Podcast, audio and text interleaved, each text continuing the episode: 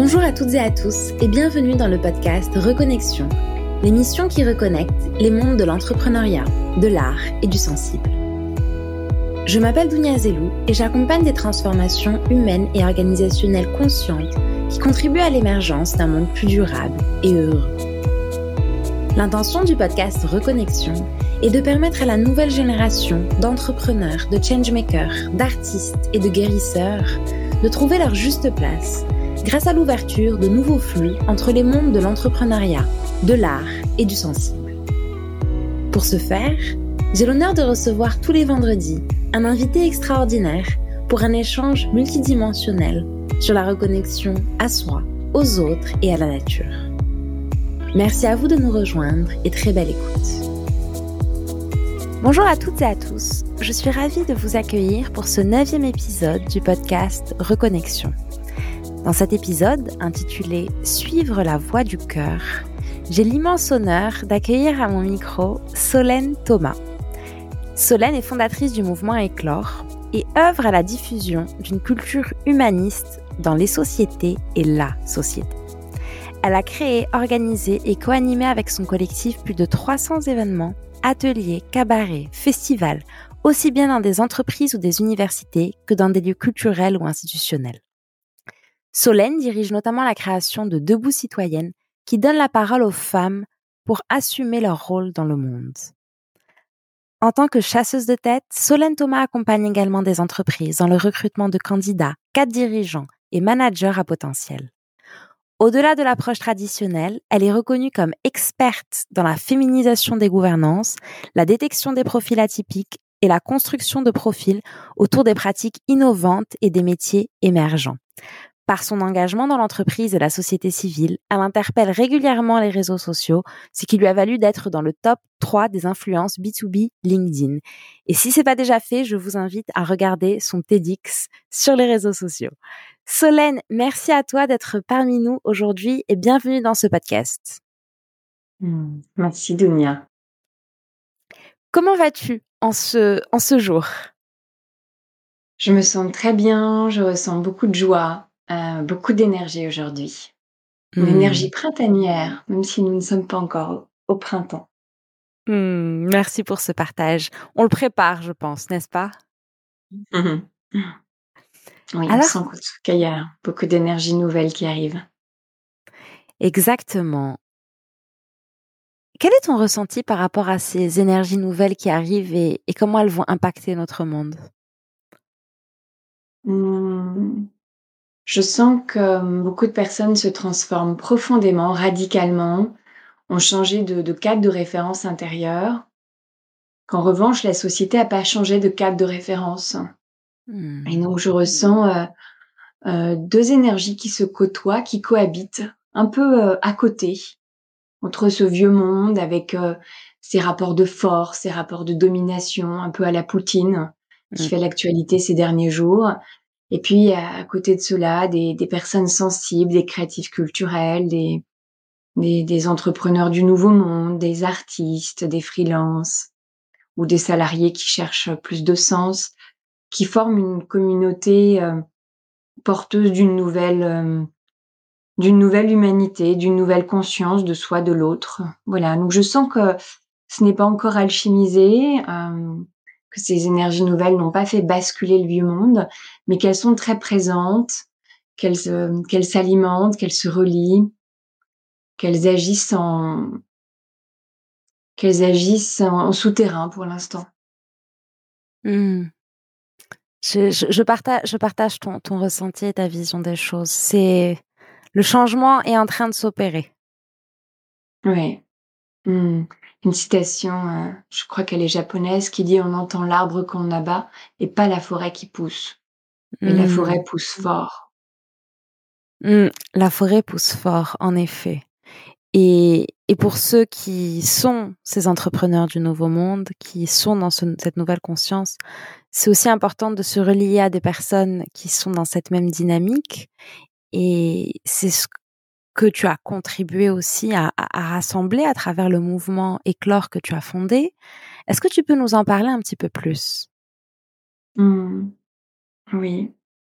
Euh, j'étais en quête de sens, je me sentais seule dans ma sensibilité et un peu décalée par rapport à ma vie professionnelle où j'ai passé 15 ans dans un, un grand cabinet de chaise de tête. Et, et j'ai décidé d'initier Éclore pour euh, me relier à des âmes sensibles comme moi qui souhaitaient euh, euh, chercher du sens et plus encore, plus encore en donner, donner du sens à des collectifs. Et donc j'ai, pu par les réseaux sociaux entrer en résonance avec des, des, des, dizaines, des centaines, voire des milliers de personnes si on prend nos membres, avec lesquels je me sens vraiment en phase. Vraiment, le mot, c'est la résonance. Hmm. Donc ça s'est fait naturellement par des prises de parole numériques.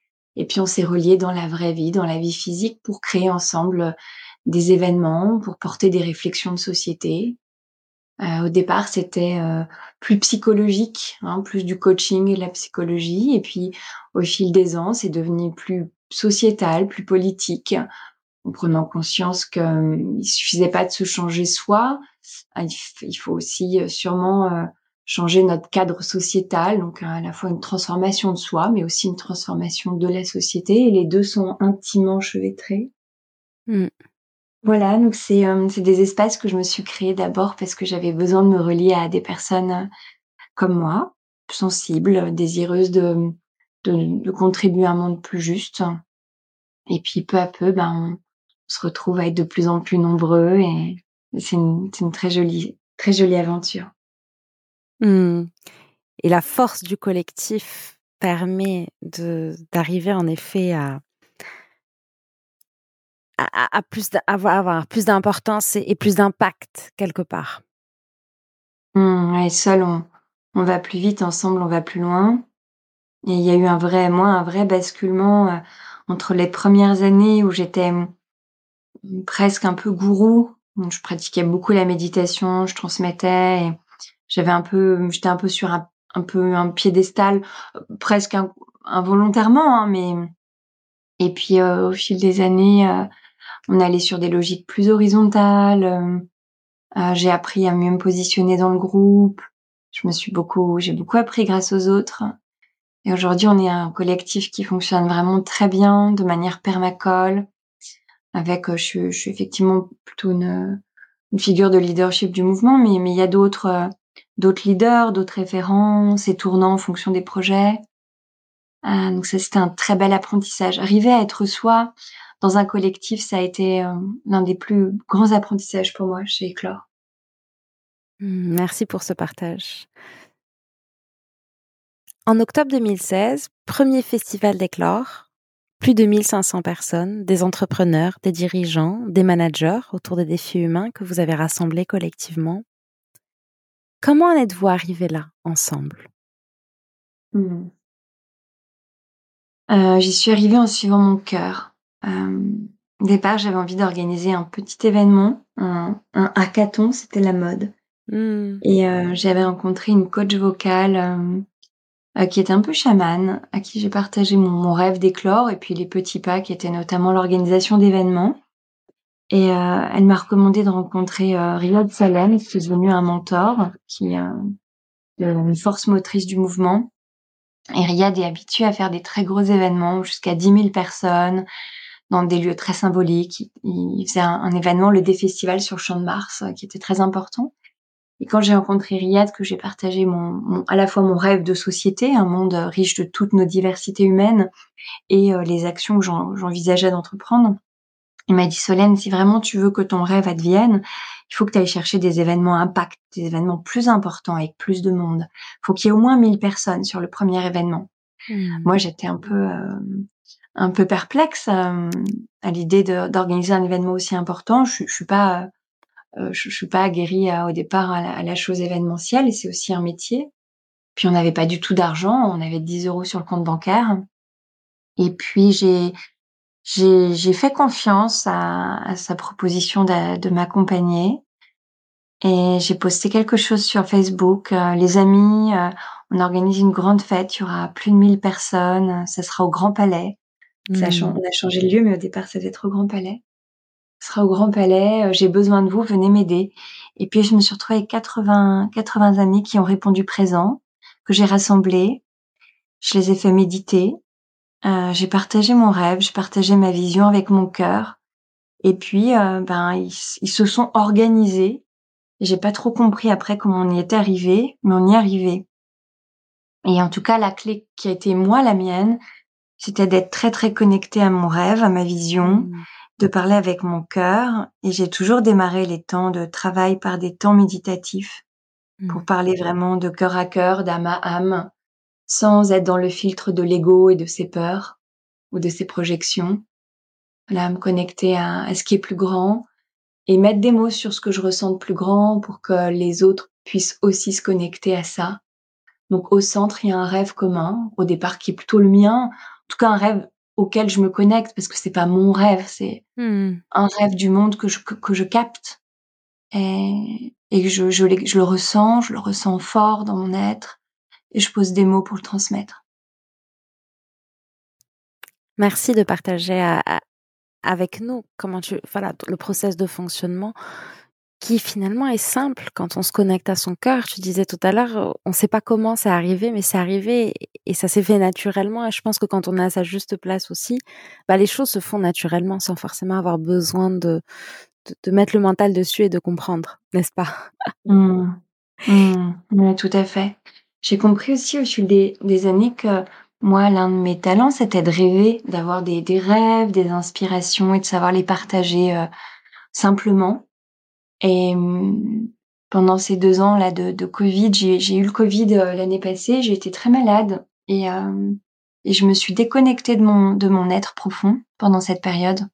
J'étais presque dépressive et j'ai pris conscience qu'on pouvait ne pas être inspiré en fait et que mmh. j'ai cette chance d'être euh, à peu près toujours inspirée mais qu'en fait ben c'est une prédisposition que j'ai et qui est pas qui est pas la norme et que c'est de ma responsabilité du coup d'entretenir cette inspiration et de la partager.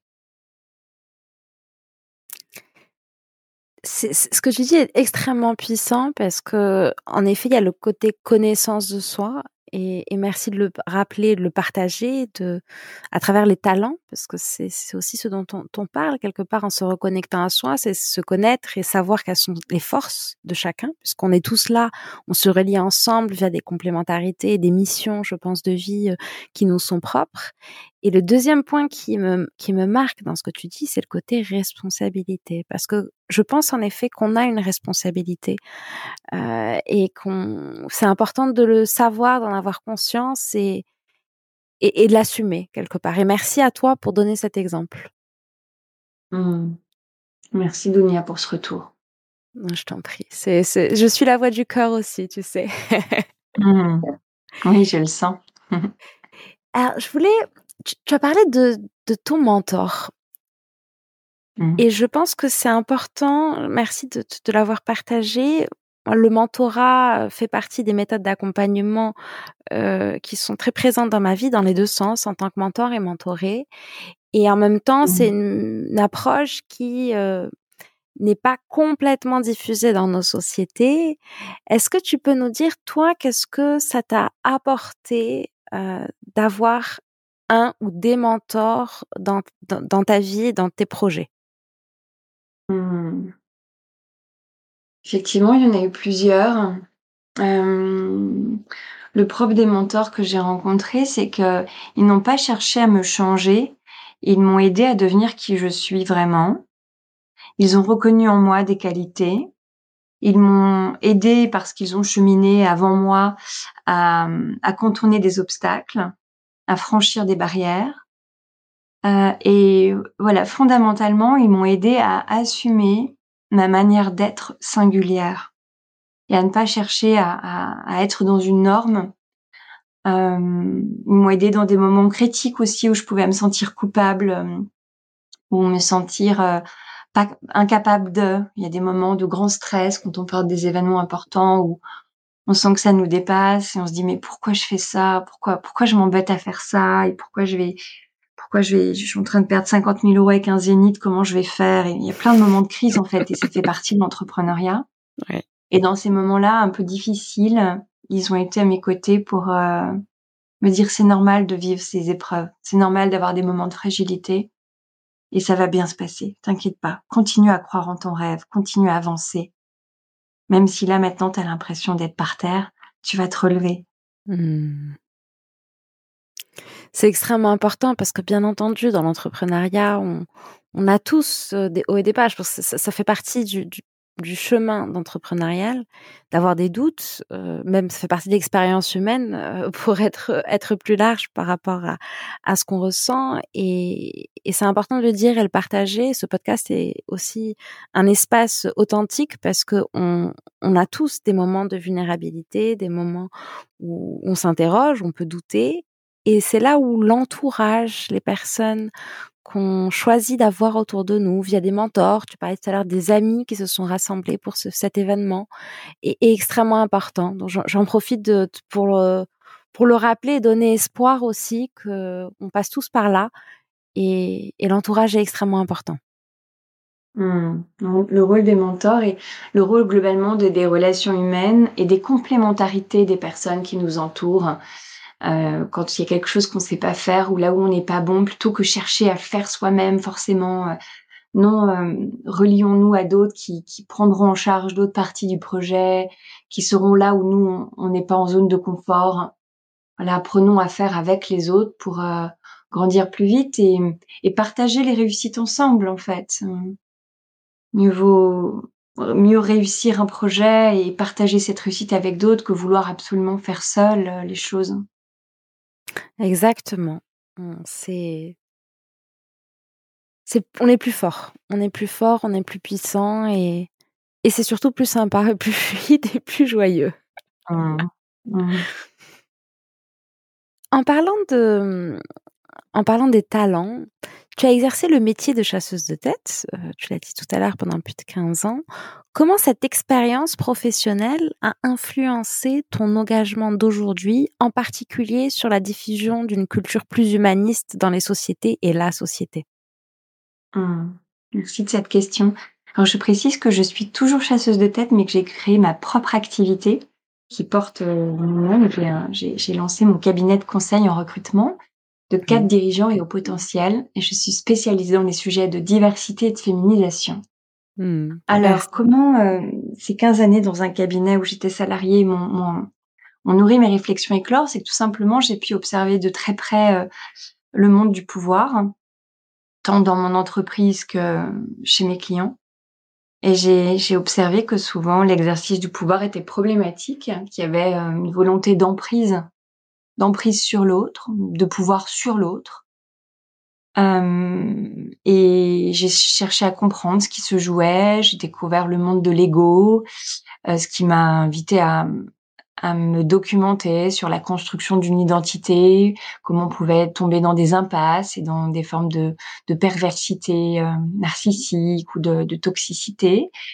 Et puis après les premiers temps de, de compréhension des jeux euh, psychologiques, j'ai compris qu'il y avait aussi des systémiques euh, sociétales, donc un, un, modèle capitaliste qui euh, qui fonctionne sur des rapports de force et qui est intimement lié à notre modèle économique, notre modèle capitaliste. Mm. Et donc ça m'a invité à aller sur des compréhensions plus plus sociopolitiques, euh, en repartant de la source de Marx, hein, euh, mmh. Voilà, donc c'est vraiment ce que j'observais dans mon travail et tous les dysfonctionnements euh, que je pouvais voir, qui m'ont chaque fois euh, invité à, à, chercher à comprendre pourquoi c'était comme ça, pourquoi ça fonctionnait mal, et qu'est-ce qu'on pouvait faire pour que ça fonctionne mieux.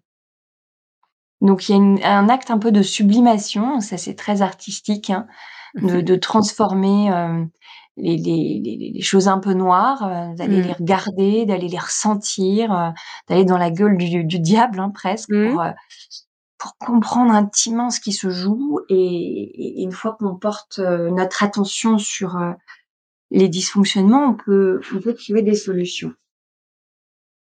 Mais elle est au cœur du système pour pouvoir avoir une pensée critique vivante, inspirée du réel. À partir de là, on peut vraiment impulser des transformations. Complètement. Ça part de la conscientisation pour ensuite transmuter et trouver des solutions.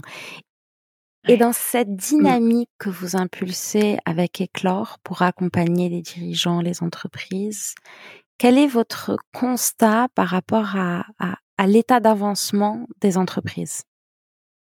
Mmh. Mmh. Dans l'ensemble, les entreprises sont très très peu avancées. Les managers et les dirigeants font peu de travail personnel, ils se connaissent peu. Euh, ils sont régis par beaucoup de normes intériorisées. Donc il y a un, vrai problème de conscience de soi. Mmh. Et du coup, le leadership est peu, peu éclairé. Euh, et après, il y a des mécanismes de reproduction de l'élite, de, de rapports de force. Bon, voilà. Globalement, quand même, le tableau est pas très, euh, pas très joyeux. Mmh. Après, euh, on est beaucoup en relation avec d'autres types d'entreprises. J'ai envie de dire celles du Nouveau Monde, mmh. où, les, les, collaborateurs comme les dirigeants font un travail personnel. on est dans des gouvernances partagées. Il y a du, du mentoring et du coaching. Hum, il y a, on parle d'entreprise libérée ou libérante. Et effectivement, bah ça c'est un, autre paradigme, un autre cadre de référence très éloigné du premier. Et ça, ça rejoint euh, le petit mot introductif auquel tu m'invitais. Sentiment qu'il y a, il y a deux mondes qui se côtoient aujourd'hui. Des grands groupes euh, au fonctionnement un petit peu archaïque et qui sont beaucoup dans la nouvelle langue managériale. Donc, euh, ils disent qu'ils font des choses, mais en fait, ils font, ils font pas grand chose. Donc, on va parler de bien-être au travail, on va identifier des, des indicateurs de, de performance euh, liés au bien-être. Mais c'est, c'est très superficiel. Et en fait, s'il n'y a pas une refonte profonde des modèles organisationnels, de la manière d'exercer le pouvoir, si, si le pouvoir il n'est pas partagé, si le capital il n'est pas partagé, de toute façon, il y a une violence liée à la systémique. Mmh. Euh, voilà. Donc les grands groupes qui ne refondent pas leur modèle restent dans des rapports euh, de domination et, et avec un quotidien euh, vécu qui est quand même dans l'ensemble assez, assez douloureux pour beaucoup de personnes. Je, je rejoins On parle de la grande démission. Tu as entendu parler, Dunia La grande démission. Oui, oui, j'en ai entendu parler. Ouais. Ouais, des, des, entreprises là du CAC 40 qui ont, je, vais pas en citer, mais il y en a une qui a perdu euh, un quart de ses mmh. consultants. J'ai vu. Euh, c'est énorme. Un quart l'année passée, hein, en 2021. Ouais, j'ai vu, j'ai vu la grande démission. C'est, mmh c'est un vrai sujet. moi, je, voilà, ayant aussi eu cette approche euh, et l'ayant encore hein, de holistique au niveau d'un changement de l'accompagnement et des transformations des organisations, je te rejoins sur les ton analyse et et la coexistence de ces deux façons de collaborer. Et en même temps, je pense qu'on est justement dans une phase euh, clé euh, pour redéfinir le, ce monde, ces modes organisationnels et comment les, mmh. les entreprises euh, mmh. vont évoluer, vont converger, parce que de toute façon, il y a une nécessité. Et la grande démission que tu cites ici, euh, on, on, a un parfait exemple. Un moment, même celle, à mon sens, qui ne souhaite pas, parce que pas toujours très confortable, en effet, de partir de soi. Ça soulève aussi d'autres choses et c'est très personnel euh, en termes de, de, de, de relations, euh, de relations à soi et de vouloir faire face à, à ces zones, ces zones d'ombre quelque part pour les transmuter en lumière. Et, et en effet, je pense qu'on a, on est dans une période clé euh, concernant ces sujets. Mmh, oui. J'aimerais parler d'un levier d'action qui est mmh sous-évalué, c'est la, prise de parole des, des personnes au travail. C'est le fait de ne pas se taire, de ne pas consentir à l'injustice, de dire ce qui ne fonctionne pas, euh, sans nécessairement dénoncer euh, directement. Enfin, idéalement, on, dénonce directement, mais des fois, c'est pas possible parce qu'on est pris, on est pris dans des systèmes qui sont complexes. Euh, par contre, moi, j'ai j'ai appris à le faire via les réseaux sociaux. Vraiment, chaque fois que quelque chose ne me convenait pas, éthiquement, humainement, ou même d'ailleurs quand ça me convenait au contraire très bien et qu'il y avait quelque chose à célébrer, j'ai pris l'habitude d'utiliser LinkedIn et de euh, et de et de faire des petits posts pour relater ce que je voyais. Euh, souvent en anonymisant, en transformant des noms, enfin voilà, en faisant attention de ne pas personnaliser, de pas attaquer une organisation ou une personne directement. Euh, mais de faire ce qu'on appelle de la philosophie pratique. Dire voilà, bah, quand j'observe ça, moi ça me questionne sur nos modèles de management, sur le rapport au pouvoir. Et, euh, et en fait, c'est euh, en faisant ça. Alors d'abord, c'est grâce à mes posts que la communauté s'est agglomérée. Mais mhm. ensuite, ça m'a, ça m'a beaucoup soutenu dans mon propre chemin d'émancipation euh, dans mon dans mon ancien cabinet. Euh, je me souviens notamment que ce qui m'a fait partir, c'est qu'on m'a on m'a obligé à à faire des missions qui étaient pas juste que je fasse, que je prenne, et on a fini par me dire de toute façon tu prends ou je te vire. Et la, la méthode en fait me me convient pas. On ne parle pas mmh. comme ça. On n'a pas on n'a pas à, à être dans ces rapports de domination.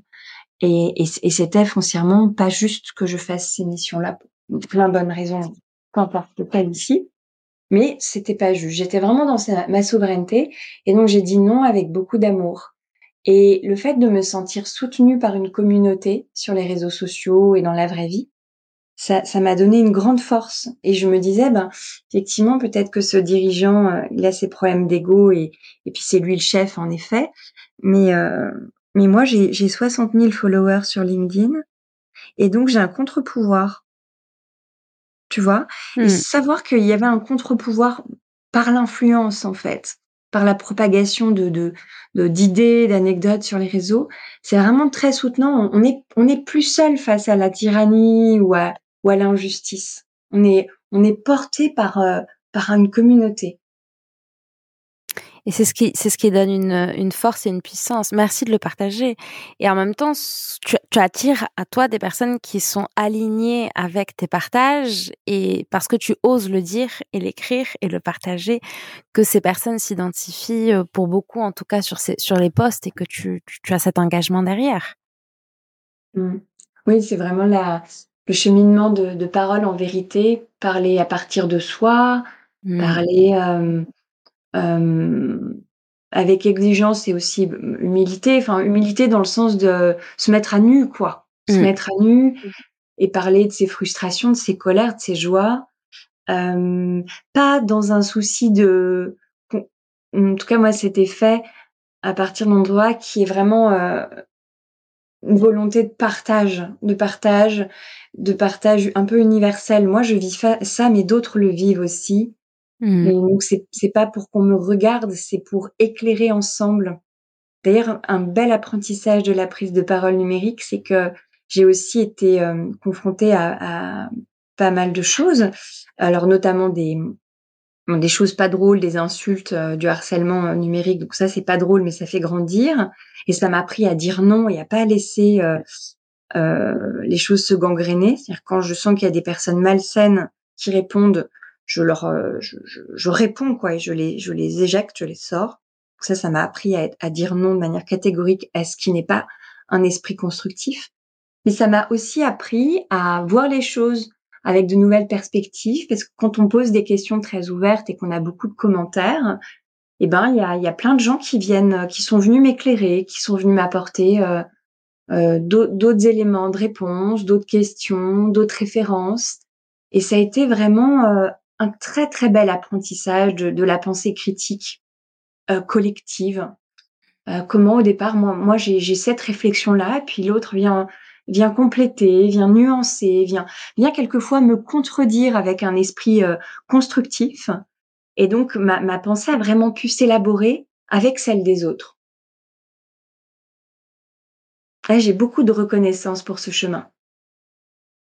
Merci à toi de le partager et c'est intéressant de voir finalement comment les réseaux sociaux aussi peuvent amener euh, cette, euh, ces réflexions collectives à partir de posts tels que ceux que tu as publiés et amener tout le monde à mmh. réfléchir sur ces sujets-là et interagir, à grandir ensemble.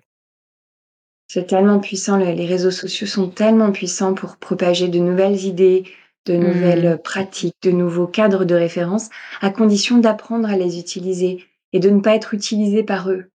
Donc de les utiliser en conscience, d'apprendre à émettre autant qu'à recevoir les informations, mmh. euh, et apprendre à construire une, pensée euh, à l'écrit aussi. Enfin, il y a des choses qui, ouais, qui sont pas, qui sont pas innées, qui s'apprennent. Et il y aurait besoin de formation, prise de parole numérique. On en a fait quelques-unes d'ailleurs avec Éclore, mais c'est un, c'est un vrai apprentissage. Et je le reconnais en, je le vois chez moi. J'ai eu un, un long chemin d'apprentissage qui n'est évidemment pas fini. J'ai dû apprendre à écrire en, en, langage facile à lire et à écrire, qui est une norme européenne. Mmh euh, il y a un petit manifeste qu'on trouve sur Internet, facile à lire et à écrire, qui explique comment euh, partager des, informations de manière euh, simple, claire, intelligible, que tout le monde y accède, notamment, y ait accès, notamment les déficients mentaux. Et je me suis inspirée de cette méthode pour apprendre à simplifier mes propos, à pas tomber dans des choses trop intellectuelles, qui étaient euh, l'un de mes travers avant, pour simplifier un verbe, un sujet, un complément, des choses simples. ça, ça m'a, ouais, ça m'a beaucoup aidé cette, euh, cette méthode. Ah bah, merci pour le partage. Ça m'intéresse à titre personnel. J'irai regarder. Et pour revenir à, à ce que tu as créé, on a parlé d'éclore et tu as également été à l'initiative du mouvement Debout citoyenne que tu diriges, un mouvement qui a rassemblé 5000 personnes au Zénith à Paris. En... Deux fois moins. Il devait y en avoir 5000, mais c'était deux semaines avant le premier confinement. Et donc, on a, on a eu deux fois moins de personnes. Mais on était 2500, mais pas 5000. C'était voilà une cible à 5000. Bon, le confinement mmh. est, arrivé. Merci pour, euh, pour, pour la correction. Donc c'était 2500 personnes euh, au Zénith à Paris en mars 2020. Ouais, c'est ça. Alors là, c'était le rêve de faire émerger euh, des espaces de sororité, donc de, de vrais liens de sœurs. Et en fait, j'ai la chance par mes activités professionnelles et associatives d'être en relation avec beaucoup de femmes qui exercent des responsabilités et qui sont très très différentes euh, dans la sphère économique, politique, culturelle, euh, des patronnes, des infirmières, des ministres, des chamanes, voilà, un peu pêle-mêle. Et j'ai eu envie de rassembler mes, mes, mes sœurs, en fait, mes sœurs en humanité. Et le gros du projet a été de les réunir les jeudis soirs par paquet de 15 et de faire rencontrer de manière improbable ces femmes si différentes. Et euh, on les a fait méditer, faire vivre des expériences euh, en, pleine conscience. On a dansé, on a chanté, on, voilà, on a tissé ensemble ce réseau. Et le zénith, c'était finalement un moment de d'émergence, un moment de manifestation de ce, cette euh, communauté des 100 femmes. Elles étaient 100 femmes. Le, le mojo, c'était sans femmes sur la scène parce que ça change des scènes sans femmes. J'aime beaucoup. Et, euh, et, donc le, zénith, c'était finalement un, un, un, moment clé du processus, mais qui était qu'un moment clé. Le, projet, c'était pas d'organiser le zénith. Le projet, c'était de, de faire ce, ce tissage avec les femmes. Et, euh, et c'était ouais, c'était très fort ce zénith. C'était, je pense qu'on l'a senti sur la scène. Il y avait une énergie particulière parce qu'il y avait beaucoup de conscience et beaucoup de liens. Mmh. Beaucoup d'amitiés ont été créées. Certaines femmes portent des projets ensemble aujourd'hui. Et d'autres, d'autres n'ont pas voulu venir sur la scène du Zénith parce qu'elles voulaient pas partager la scène avec euh, telle autre femme qui n'a pas les mêmes opinions euh, politiques ou mmh. religieuses. Ça, ça a été aussi une réalité. C'était aussi euh, un petit échec, c'est que toutes les femmes n'ont pas participé. Ça fait partie du, du, chemin et de l'apprentissage. J'aime beaucoup quand tu parles de tissage. C'est, mmh. j'aime beaucoup la résonance de ce mot par rapport, comme tu disais, à, à des personnes, à toutes ces femmes qui ont des, des quelque part des backgrounds différents, des, des mmh. opinions différentes, des missions qu'elles portent différentes et qui sont là pour s'entraider, créer quelque chose. Et on en revient quelque part à, à la relation humaine, euh, à cette notion de sororité dont on s'est un peu mmh. détaché dans nos sociétés les dernières années et qui revient pleinement pour euh, mmh. co-créer, surtout lorsque, voilà, c'est vrai que le, sujet de la féminisation est un sujet que tu portes aussi et, et c'est important. C'est important pour nos sociétés, pour leur avenir. Arriver à faire vivre des moments de partage où euh, chacune, chacun, s'il y a des hommes, euh, a la possibilité de s'exprimer en vérité, de, de porter son message, porter son engagement, et d'être entendu, d'être reconnu dans sa note singulière. Et quand mmh. on arrive à faire vivre ces moments, euh, émerge un, sentiment d'appartenance à un commun plus grand. C'est-à-dire, je, je peux ne pas avoir les mêmes engagements, les mêmes opinions, les mêmes idées que ma voisine, la même sensibilité, les mêmes codes culturels, etc. Et pour autant, euh, on, on participe d'une même humanité. En l'occurrence ici, la sororité, et le parti pris, c'est de se dire que la fraternité a échoué. L'idée de fraternité a, percé nos esprits depuis quelques siècles, depuis les, siècles des Lumières. Mais pour de vrai, c'est écrit sur les frontons des mairies et c'est très peu incarné, la, fraternité. Je sais pas si tu as vu, il y a quelques semaines, il y a une personne qui a fait un, malaise, qui est restée toute une nuit dans le froid et on l'a pris pour un SDF et on l'a retrouvé dans, je sais pas s'il est décédé, je crois qu'il est décédé, ouais. Et bon, ça fait un peu la une des certains magazines. on, on, l'a pas secouru. Enfin, voilà. On a tous des exemples de, de fraternité euh, échouée. Et je me suis dit, ben, si, si les femmes jouaient vraiment leur rôle dans la société, si on leur laissait l'espace, si elles prenaient mm. l'espace aussi, mm. si on faisait vivre cette sororité pour euh, compléter cette fraternité qui échoue, qui n'arrive pas à féconder le monde parce qu'il manque cet élément féminin, ben, peut-être que la fraternité sera plus qu'une belle idée, sera incarnée dans un modèle de société. Pour ça, on a besoin de l'élément féminin, on a besoin que les femmes prennent de l'espace dans les scènes euh, publiques l'espace des femmes n'est pas que la famille, ça peut être la famille et c'est très bien et ça, pour certaines, ça n'est que la famille et il n'y a pas de jugement à avoir. Mais en revanche, on a aussi besoin de, femmes dans l'espace public, dans l'espace de pouvoir, entreprise, euh, politique, institution. Et donc c'était, il y a vraiment derrière euh, cette idée de sororité une idée politique de, de faire vivre un nouveau modèle de société riche de l'énergie des femmes, du principe féminin, euh, pour mieux incarner les, nos idéaux républicains, qui restent euh, de belles idées en l'air si on ne les met pas dans la matière, dans le corps. Et c'est les femmes, et ça c'est une responsabilité plus féminine d'accoucher, de, de donner corps, de donner corps. C'est le principe yin dans le taoïsme. Hmm. Le yang, il, il, décrète et le yin, il sécrète, il l'incarne.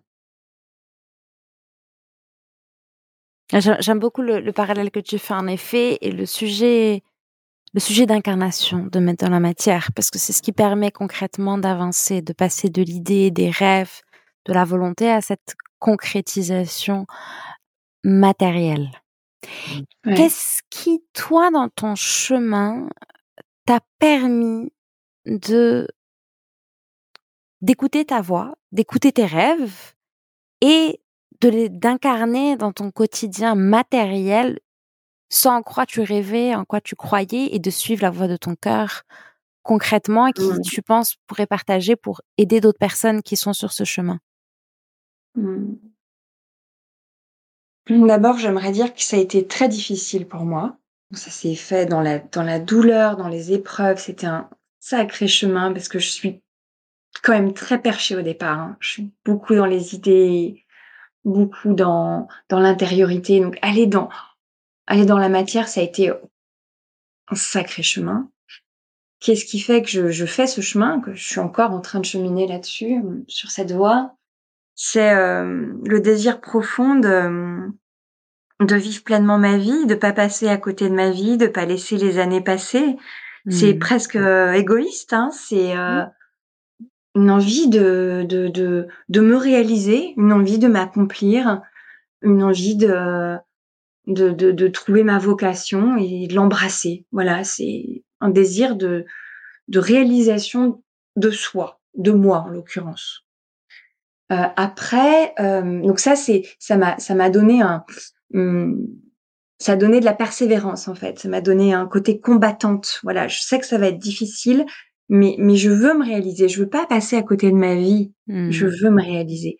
Et puis après, ce qui m'a beaucoup accompagnée, c'est le fait de rencontrer très régulièrement des univers très très éloignés de ceux qui me sont naturels.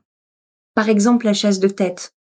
La chasse de tête, c'est un, un, environnement barbare, masculin, violent, cupide, matérialiste, cupide. Et c'est vraiment très éloigné du monde dans lequel euh, j'ai grandi et d'où je viens, euh, une famille d'instit artistes. Euh, moi, j'ai toujours beaucoup aimé l'art. j'ai fait de la philo à côté d'une école de commerce. J'avais une propension naturelle plutôt à aller dans l'art ou dans la philo. Et je me et, je me suis et je suis plutôt désintéressée par la matière. D'ailleurs, je suis assez maladroite dans la matière. L'argent m'intéresse pas vraiment. et, et, du coup, je me suis retrouvée dans ce monde vraiment très très éloigné de ce qui m'animait.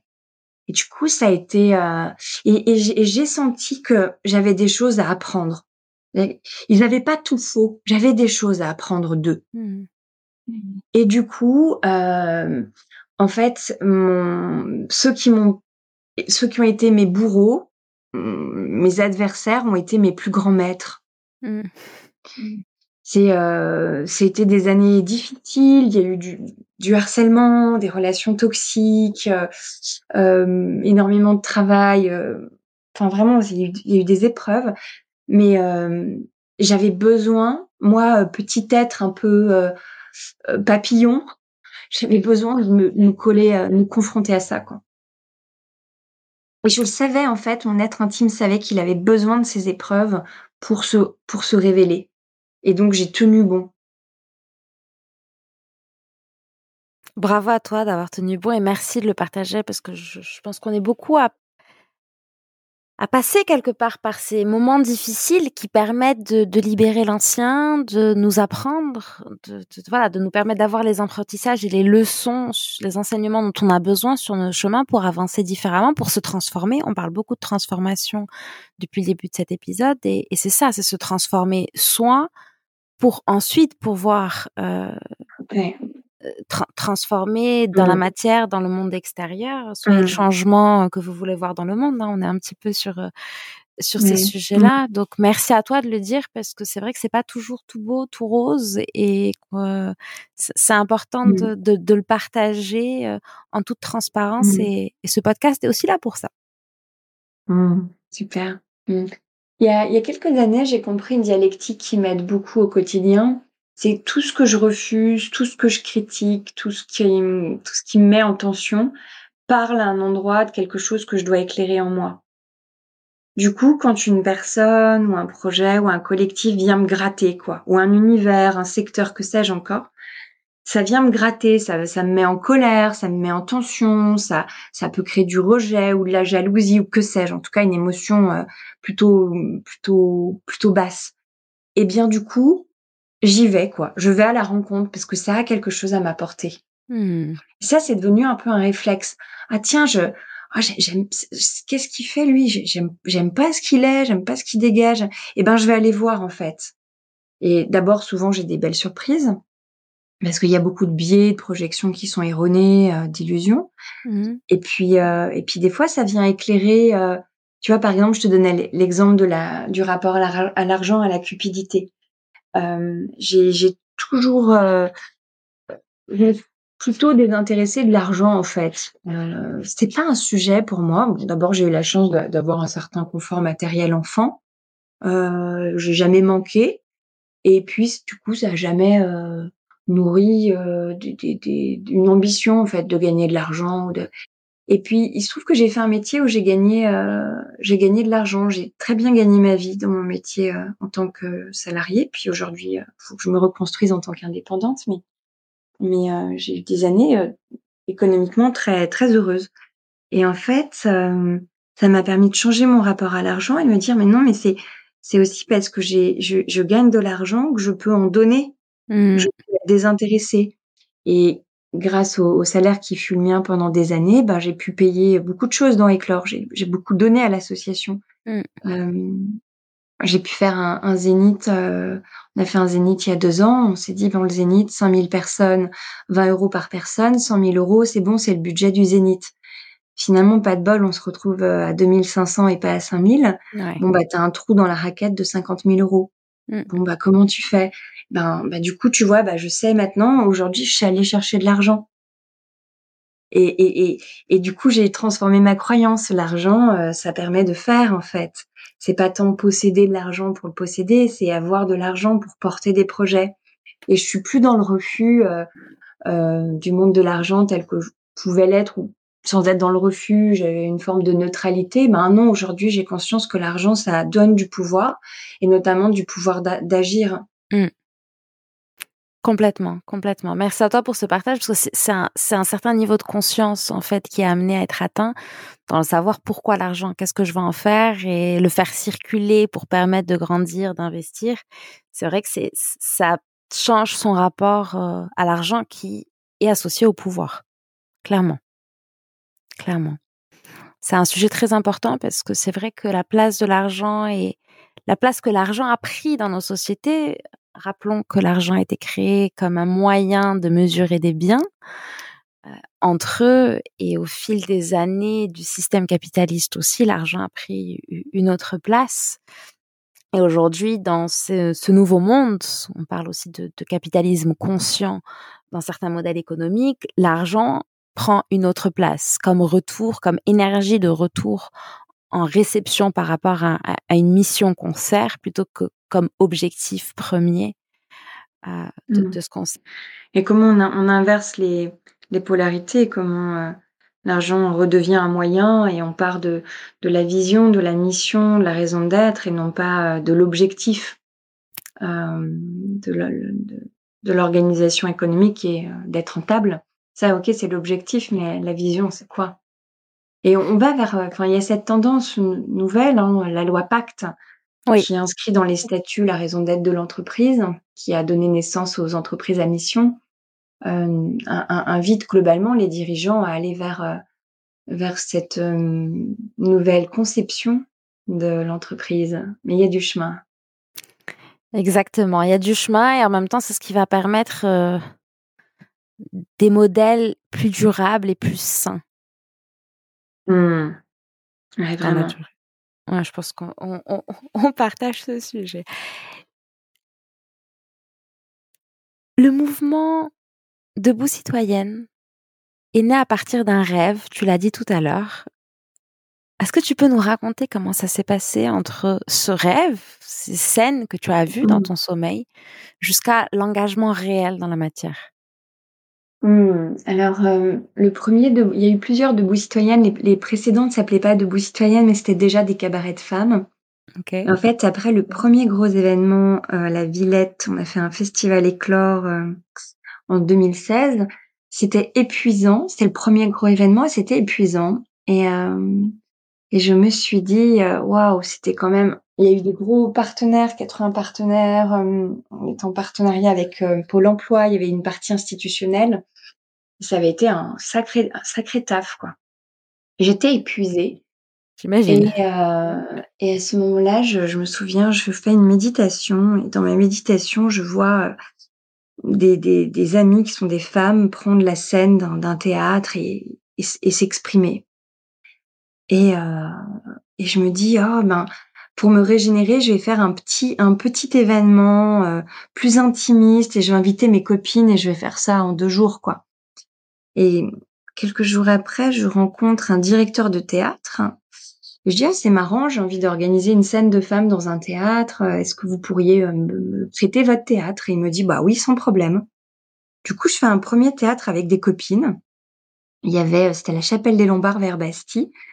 Et, en fait, on a fait salle comble. Il y avait 130, enfin, c'était un théâtre d'une centaine de places. On était 130, plein à craquer. Et c'était magique, ça s'est hyper bien passé. Alors le lendemain, j'appelle Riyad que j'ai déjà mentionné, l'un de mes mentors, je dis Riyad, qu'est-ce que c'était joyeux, qu'est-ce que c'était simple à faire? Et je dis c'est fou parce qu'il y avait dix fois moins de monde qu'à la Villette, euh, mais c'était dix fois plus facile à organiser. Et il me dit, ben, la différence c'est que là c'était plus artistique qu'à la Villette, il n'y avait pas la dimension euh, administrative, institutionnelle, et tu étais vraiment dans ton talent. Et ton talent, c'est d'être metteuse en scène, Solène. C'est de mettre en scène les, autres et de les aider à porter un message au monde. Et euh, je me suis dit, il a raison, en fait, j'ai l'âme d'une metteuse en scène. J'adore mettre en valeur des personnes sur une scène et organiser euh, les choses. Du coup, après ça, ben, on a continué à faire des, des cabarets de femmes. Et puis, euh, on est passé à un théâtre de 500 places. Et puis euh, ensuite, on a eu l'opportunité de faire le Zénith. Et chaque fois, les, les, les lieux culturels sont venus à nous. C'est-à-dire qu'on n'a pas fait la démarche de chercher des théâtres. Le premier théâtre est venu à nous. On a dû faire euh, quatre scènes euh, de, de, de femmes là-bas. Ensuite, on se disait en interne, il faudrait peut-être qu'on trouve un théâtre plus grand parce qu'il y a quand même beaucoup de monde qui vient et il faudrait, on a la capacité de remplir une salle plus grande. Et le lendemain, donc on porte cette intention ensemble. Et mmh. le lendemain, on reçoit le mail d'un théâtre qui nous dit euh, on aime beaucoup ce que vous faites, euh, on aimerait que vous fassiez quelque chose chez nous, on vous fera un tarif associatif. C'était le théâtre de la République, 500 places. Super. Voilà, donc c'est venu en fait tout seul. Mmh. Et euh, ben j'ai réuni des amis, je les ai mis en valeur sur scène et ça s'est fait tout seul. Et le Zénith, euh, ben le Zénith, c'est grâce à grâce à Riyad qu'on a pu avoir cette salle. Et euh, voilà, on avait la possibilité d'avoir une soirée au Zénith pour faire un événement.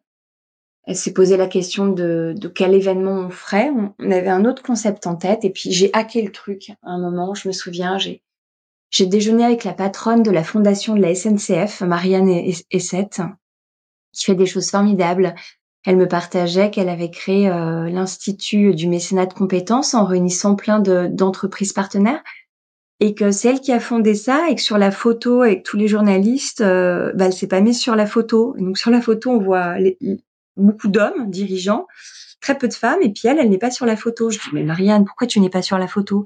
Elle me dit bah j'y pensais pas moi.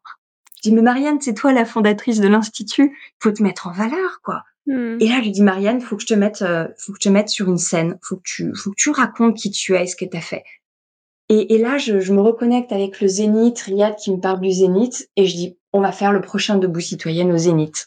Donc tu vois, c'est vraiment, euh, c'est le vivant en fait, c'est le hmm. vivant, les opportunités, les rencontres, et, et voilà. Et après, euh, bah après, après, je sais pas trop comment ça marche. Moi, je, je sais juste mettre en lien, rêver, partager, et puis, puis ça fonctionne parce qu'il y a plein de gens formidables qui sont qui ont des qualités que je n'ai pas, qui sont avec moi et du coup ensemble on sait faire ça. Ah, c'est super, merci. Je pense que des fois, il n'y a pas besoin de comprendre. C'est tant qu'on suit la voie du cœur, que les choses sont fluides et naturelles, c'est que c'est juste, que ça doit se passer. Et en plus, on, on y prend du plaisir. Mmh, ouais. la, la, voix du cœur mériterait d'être un petit peu explicitée parce que c'est pas juste une envie, il y a de l'envie, mais il y a aussi euh, une pensée qui, qui voit, en fait. C'est, je pense que la voix du cœur fonctionne quand il y a un endroit où l'esprit et le cœur se rejoignent. Parce qu'il suffit pas de porter une intention pour que ça marche. C'est euh, euh, voir ce qui pourrait être. Donc cette scène avec des femmes, un petit théâtre et puis un plus grand, puis un peu plus grand. Voilà, c'est voilà, on le voit, je vois ces femmes que j'aime sur scène, et puis ça fait vibrer mon cœur. C'est mmh. vraiment la, tête et le cœur ensemble. Je ressens, je ressens ça, que c'est important de le dire. C'est pas mmh. juste, euh, tu vois, l'intention, c'est pas juste une prière. Mmh. Merci l'expliciter de le clarifier. Je, vois très bien ce que tu veux dire. les deux connectés. Oui, c'est ça. Ouais. Et, et, et ancré dans le réel.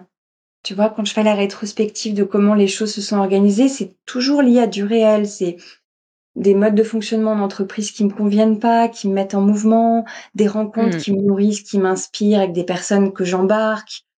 Euh, tu vois, ça, ça, ça, part beaucoup du réel aussi. Ça, ça part pas d'une idée euh, désincarnée. Mmh. Ça part pas de, on part, on part, je pars pas de la théorie, quoi. C'est ah mince, mais ça, ça marche pas correctement. Mais là, le management, il bug, quoi. Mmh. Ah ouais, mais c'est pas juste dans ma boîte. C'est dans toutes les boîtes françaises. Ah non, mais il faut le dire, quoi. Paf, et puis tu fais un petit poste. Puis le poste, il fonctionne. Donc tu vas rencontrer tel expert du sujet. Et tu dis, ah bah viens, on va créer un événement ensemble. Tu vois, tout se fait comme ça, en fait. Ouais, je, crois qu'il y a quand même un secret. Il y a quand même un secret. Et je sais que tu ah. connais ce secret, Dunia. Ah, c'est l'amour. Ah. c'est l'amour. C'est qu'il y a de l'amour en fait. C'est porté par l'amour. C'est non mais ça peut, le monde ne peut pas marcher comme ça parce que c'est mortifère quoi. On est en train de, de tuer notre humanité et c'est c'est mon mon amour, c'est l'amour pour le monde en fait qui s'exprime. Tu vois?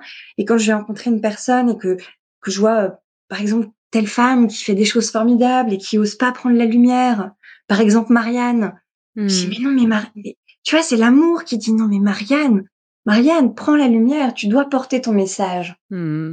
Voilà, c'est l'amour en fait qui s'exprime. Ah, je suis complètement d'accord avec toi. C'est et tu sais tout à l'heure tu parlais euh, un moment d'égoïsme et moi tu sais un, des grands apprentissages que j'ai eu aussi sur mon chemin, c'est qu'entre l'égoïsme et l'amour de soi il y a qu'un pas. Mmh. Et, et c'est aussi ça, c'est l'amour de soi, le fait de, de s'aimer, de suivre ses rêves, ses convictions, de les porter. Mmh et bien évidemment d'aimer voilà mmh l'amour des autres, l'amour de la nature, de notre environnement, notre humanité. C'est ce qui motive et qui fait que même quand on est entrepreneur et que c'est pas tous les jours facile, il y a quelque chose de plus fort et ce quelque chose, comme tu le dis, le secret. Je suis complètement d'accord avec toi, c'est l'amour. Mmh.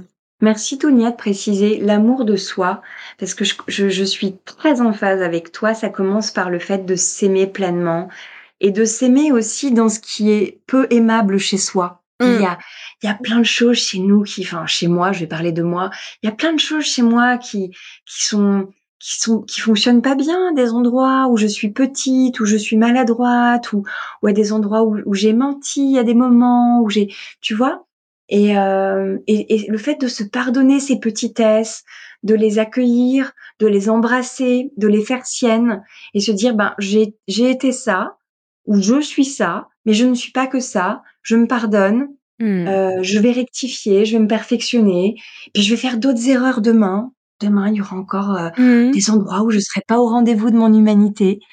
Et, euh, c'est ok. Et, c'est le chemin, quoi. Et mmh. c'est le chemin. C'est ça, je suis complètement d'accord avec toi. Il n'y a, pas, y a pas de perfection, tu sais, moi c'est aussi pour ça que je, je porte une vision de leadership authentique. On cherche pas à être parfait, juste à s'accepter comme on est, d'apprendre, de faire de son mieux, de s'aimer, se mmh. pardonner pour avancer, pour avancer, pour pas rester dans de la culpabilité ou dans du j'aurais dû. Euh, parce qu'on fait tous de notre mieux et, et ça, c'est plus fort que tout. L'amour. Ah, je, merci à toi, Solène, pour cet échange qui, qui est mmh. extrêmement inspirant. Alors avant de, mmh. de, clôturer, parce qu'on pourrait encore parler euh, pendant des heures, mais on laissera peut-être ça pour euh, un autre, euh, un autre épisode. Pour revenir à ce podcast, quand je te dis reconnecter, connecter, l'entrepreneuriat, l'art et le sensible, Qu'est-ce que ça résonne en toi? Mmh. Mmh. Ah, mmh. Accepter sa part sensible, sa dimension artistique intérieure pour entreprendre à partir de cet espace. Ne pas entreprendre que de manière froide et mécanique et rationnelle, mais entreprendre à partir de ce qui nous réchauffe le cœur, ce qui anime notre âme, hmm. ce qui met en mouvement notre être profond. Voilà ce que ça m'inspire, apprendre à entreprendre à partir d'un autre espace insuffisamment exploré par notre humanité, euh, qui a beaucoup exploré le mental, mais, mais peu l'espace d'amour et de sensibilité. Pendant des siècles et des siècles, le sensible était bafoué, dénigré, ridiculisé, on a confondu sensible et sensiblerie, émotion et émotivité. Ce ne hmm. sont pas les mêmes choses. Et les, grands entrepreneurs, ceux qui font les choses avec grandeur, réconcilient en eux la partie rationnelle et sensible de leur être. Donc c'est aussi un, vœu et merci de, ce, de ce vœu que tu portes avec ce podcast et de ces actions, parce que c'est pas que des vœux. Hmm. C'est un vœu que j'ai envie de partager avec toi pour notre société, que nos amis euh, entrepreneurs et entrepreneuses qui nous écoutent puissent euh, réconcilier en eux leur partie euh, cartésienne, rationnelle, logique dont nous avons mmh. besoin. Bien sûr. Leur partie sensible, qui peut s'émerveiller, qui peut s'étonner du monde. Voilà, les deux ensemble, comme on, marche avec deux jambes. Eh bien, on a on a deux cerveaux. On a le cerveau et, et le, le ventre. D'ailleurs, il paraît que les émotions sont D'abord lié à l'intelligence entérique, 100 hein, 000 neurones dans le ventre. Mmh. Voilà, connectons-nous à nos tripes qui des fois savent pour nous. Merci infiniment pour ces vœux que je partage pleinement avec toi. Merci beaucoup, Solène. Merci, Donia. Bravo à toi pour ce que tu fais. Merci beaucoup. Est-ce qu'il y a un dernier mot que tu souhaiterais partager avant de clôturer cet épisode? Mmh, aimons-nous les uns les autres. aimons-nous, aimons-nous. Je pense à l'Ukraine là tout de suite. Ouais. Euh, je suis très très triste par ce qui se passe et c'est le vieux monde, hein, le vieux monde, Poutine, ce vieux monde qui qui se manifeste. Donc euh, puissions-nous euh, cultiver l'amour, le respect des différences et la liberté de toutes et tous. Merci à toi pour ces belles paroles, ces paroles d'amour. Et, et merci pour ce partage euh, authentique et transparent. Mm. Merci Dunia. À bientôt. À bientôt Solène. Qu'est-ce que cet épisode vous a apporté? Si l'exercice vous appelle, je vous invite à mettre cet audio sur pause et à prendre un temps pour noter ce qui vous vient à l'esprit. Merci à vous d'avoir écouté le podcast Reconnexion, l'émission qui reconnecte les mondes de l'entrepreneuriat, de l'art et du sensible. Si vous souhaitez rejoindre notre tribu, partager vos impressions ou aider notre podcast, je vous invite à aller sur notre site web www.reconnexion avec un s podcast.com. Vous aurez un aperçu des différents moyens que nous proposons pour co-créer ensemble et continuer à faire grandir notre podcast. Si vous pensez que cet épisode peut être utile à quelqu'un autour de vous, n'hésitez pas à en parler et à le partager. Et si vous pensez qu'il vous a été utile d'une manière ou d'une autre, n'oubliez pas de nous laisser une note et un commentaire. Merci encore et rendez-vous au prochain épisode.